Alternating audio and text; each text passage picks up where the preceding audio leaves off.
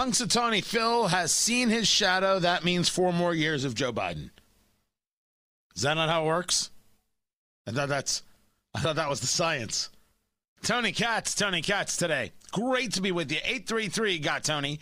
833 468 8669. Did see the shadow. Six more weeks uh, of winter, what, whatever it is. I'm paying attention to that insane amount of cold that is coming this way. Is this across the entirety uh, uh, of the Midwest? Because I, I think it is. I think I think that's what's going on. Because in, in in my beloved Indiana, we're expecting a weekend where wind chills will get into that negative 20, negative 30 range. That's how we're seeing it right now. So I got I got to figure out what's going on uh, for for my people in in Nebraska because this is the kind of stuff that you got to get you got to get geared up for. Right now, there are weather alerts uh, up in Dodge and, and Saunders. Like, how cold? How cold are you guys going to be dealing with it? This is one of those things, like right when when there's any bit of snow in New York, we all have to hear about it for for you know weeks on end and how how difficult it was. We get temperatures that quite literally are unsurvivable and the, the, the media pays no attention whatsoever. They're they're always a treat. Yeah, you guys are seeing it the same way with those low temperatures uh, this weekend, getting into the single digits and then into the negatives on Saturday and Sunday. But it's it's where those those winds are and, and what that feel is. Uh, these are the times to check on a neighbor, guys. Uh, these are the times you got to make sure people are uh, are all right, uh, that they're good, that they're that they're gonna be good you know, don't don't worry about coronavirus and oh, uh, you know, people can't get together. If someone doesn't have heat in their house, better you should be together. Just just one man's thesis. You uh don't don't worry about uh don't worry about what your doctors say. Worry about what Dr. Katz here has to say. And then there's this story uh, producer Ari sent me. And this is about Drew Robinson. Drew Robinson is an outfielder uh, for the San Francisco Giants. And it's the story. I, am not trying to get morbid here. This is just kind of amazing. He uh, he tried to kill himself. And one of the things that led to this was the quarantine. The, the the the the pandemic keeping people inside their house. No you can't see this one. No you can't see that one. No you can't connect with other people. As we have discussed and you guys know this to be factual the damage done by keeping people alone and uh, is far greater than any damage from the virus. Doesn't matter what the CDC says. I could give a good holy damn what Dr. Fauci has to say. The facts are the facts. And he wrote the note and he did the whole thing. Um,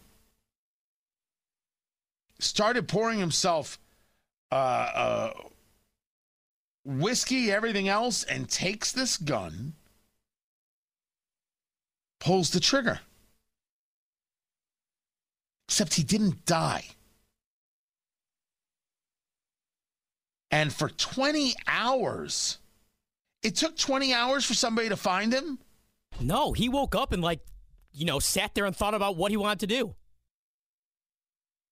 So he had shot himself in the head He's still alive, and he's just sitting there. He has. He said he had the uh, the gun in one hand and a phone with nine one one in the other hand. He was saying, "What do I want to do?" And he decided, "I want to live." It's the craziest thing. It's a stunning and insane story on every level. I bring it up, and and and I know, uh, producer Ari, I understand why this is the kind of story that gets sent my way. Um, it is, it is without question that we have damaged Americans in an awful way with these shutdowns and these lockdowns, and something that mayors and governors will never pos- properly be able to apologize for. Well, it was a once in a lifetime pandemic. So what? It's the same thing that when we have people who, who say, well, we have to do something. Yes, yes, we know what the rules are, but these are extraordinary times. No. The rules exist for the extraordinary times. Anybody can do it by the rules in the easy times. It's totally easy or totally rational to be rational in the rational times. But how do you be rational in the irrational times? That's the question. That's the difference between us and them. That's the difference between the Yetzer Hara and the Yetzer Tov, the evil and good. That is the difference between leadership and absolute anarchy. Being able to keep your head, being able to focus on the task at hand, being able to remember that without the systems, we have nothing. Senator Bernie Sanders wants to pass this and that and the other in terms of money here and money there and money all around the place. And who's going to worry about actually following the Senate rules? Let's do budget reconciliation so we don't have to follow the rules, so we don't have to get the votes. Because these are extraordinary times. They're always extraordinary times. But the story here is one of, of depression and being suicidal. And it, it is always amazing to me that people are amazed that I so can can so easily discuss my own days of being depressed, my own days of being suicidal. Now I will admit I never I never pulled the trigger. But I'll also admit that I never put the gun to my head spent months in this fog, months in this fog, years trying to work my way out of it, months in this fog in my, in my 20s and in my very early 30s. Could not could not get a job, could not keep a job, could not focus. Newly married, couldn't get anything right in my brain. And I was you know, as as I have gone through it in, in, in my life, this started when I was a teenager this started maybe younger than that. Certain levels of obsession, uh, nightmares, madness in my brain. Just pure, raw, unadulterated madness. And this followed me in, in, into college. I, am surprised anybody was friends with me at all. Really and truly. And just, uh, you know, as, as I've often discussed, everything got better when I stopped lying to myself. When I stopped lying to myself and therefore stopped lying to others, everything got easy. Everything made sense. It was stunning how well things fell into place. I mean, not perfect. There's still hardships and, and, and things like that. But I can remember uh, living in Bradley Beach, New Jersey, and in this uh, apartment above a house uh, that had two bedrooms and, and one bathroom and uh, wall air conditioners, and we could only afford one. And my wife was working, and I was, I don't know, pretending I was working. I don't even, I don't even know what I was doing. Sitting in front of a computer screen, looking at absolutely nothing, and I would discuss with myself all the ways that I could end my life. I mean, I went over it and over it. As I think about it now, and as I've thought about it since then, I don't know if an if, if an expert, a professional, a, a psychiatrist would say that I was suicidal, because maybe I didn't exhibit certain um, things that would put me in that category. It never dawned on me to do an act of of severity outside the home and all I was consumed with was how could I do this and not just leave? And I swear to you, this is true. How could I do this and not just leave a body for my wife to find? Much of it was centered around the idea of how could I let her know or let somebody else know so she wouldn't walk in on that. Now, I, I, I, I never actually attempted harm on myself.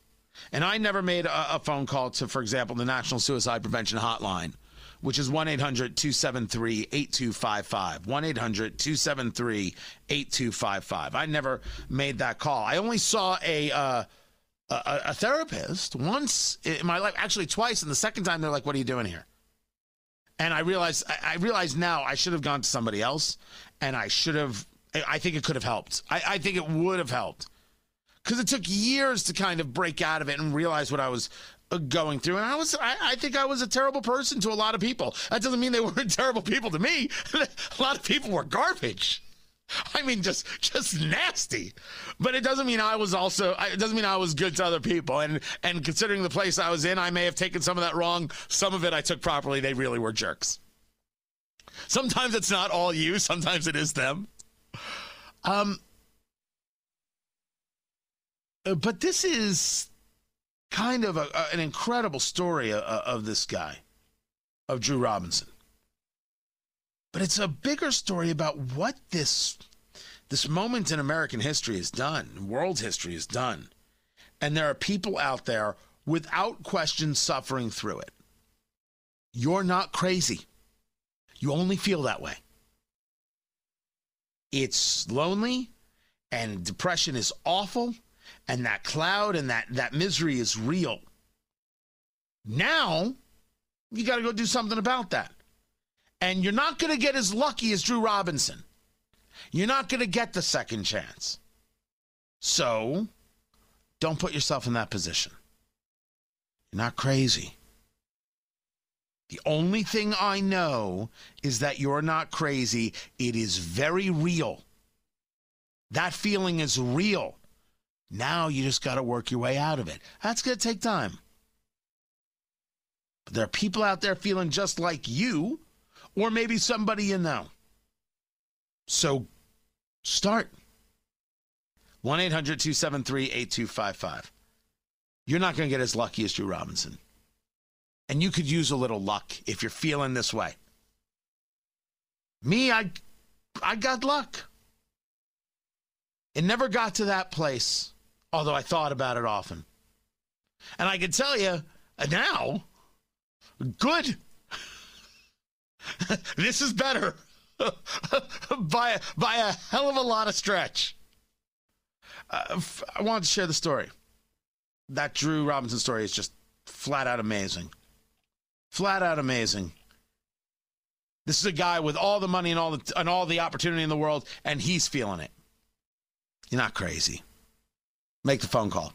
Be good. I'm Tony Katz.